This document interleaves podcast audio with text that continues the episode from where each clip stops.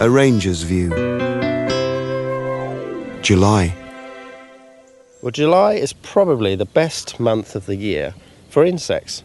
And wherever you look, you'll be seeing a huge number of them, and they're taking advantage of probably the fact that we've got so many flowers out this month, and of course, the nectar's at its best. So, what you should be looking out for is the, the wide variety of insects, like the lacewing, the dragonflies, the hoverflies, the moths, the beetles, and the butterflies. And talking about butterflies, it's really worth looking for the migrant butterflies coming over, like the orange, brown, and white painted ladies and the bright yellow, clouded yellows. Um, another thing, though, is that later on this month, everything will start to look very colourful in our fields. With the, the wheat and the barley will be going golden, and hopefully along the edges, uh, you'll start to see lots of red patches of field poppy. Walking the ridge. On top of the chalk downs, it's like opening up a medicine cabinet and taking in a huge aroma this month. And that's because of all the purple flowered herbs that you're going to find out here. Like, for instance, the wild marjoram, which has been used as a culinary herb and has wonderful flavours. But also the wild thyme, which has these wonderful flavours as well, its own unique flavours, but also it has an aromatic oil that is used for an antiseptic and it has preservative qualities. Good places up on the downs to to smell the aromas are places perhaps like uh, Heyshott Down, Castle Hill in East Sussex, and maybe up on Butser over in Hampshire. Up on high. You may be lucky to come across the blue hues of the meadow crane's bill.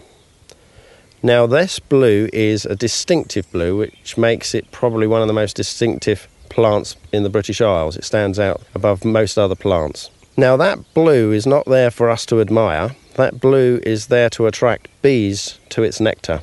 And another plant that to be looking out for in the meadows, because of its colour, is the white flowered wild carrot. Now, it has these numerous white flowers, but right smack in the middle is this single red spot. And it's that red spot that stops the insects dead in their tracks. They just have to come and have a look. They are tantalised. So they come down and they settle down and wondering what on earth the red spot's all about to find out that actually there's some really nice nectar to be fed on on this plant. But at the same time, it doesn't realise inadvertently it's picking up pollen from the plant. So when it goes on to the next plant, it helps pollinate the next plant and so on. So it's a very clever method of attracting insects using colour. Farming the Downs. The farmers this month will be cutting the silage, the hay, and where they're not doing that, they'll actually be grazing with livestock, with sheep and cattle. They'll also be cutting back the hedgerows along the roadsides, and this has two purposes. One, it makes our roads safer for cars to go along, and the other really is that they are cutting back these roadsides so that they can make it better for when they're bringing back their harvest back to the farm from the fields. From a conservation point of view, we'd like to see those farmers cutting back perhaps less of the hedgerows. Um, obviously, on the roadsides, that's fine, but elsewhere, what we want to do is we want to ensure that there's going to be a, a, good supply of berries and nuts later on in the year for all the birds and the animals. And also, we want to be able to hopefully see that those birds that are nesting, trying their second brood, will be successful and bring off a second lot of fledglings. Out on the heathlands. On the heaths, it's starting to warm up, and the lizards are coming out and warming themselves, but also starting to turn that lovely purple colour that you associate with this time of the year. And we have the cross-leaved heath, which you find on the wetter heaths, and the bell heath on the drier parts.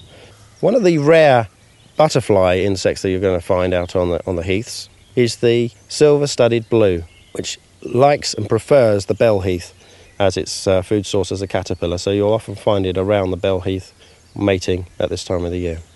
Good places to explore throughout the South Downs for heathland are over on the east, Lullington Heath, and near the Midhurst area, you ought to be looking at places like Stedham and Iping Common, and Ambersham with Heyshott Common. And over in the Hampshire areas, you should be looking over at places like Longmoor. In the valleys.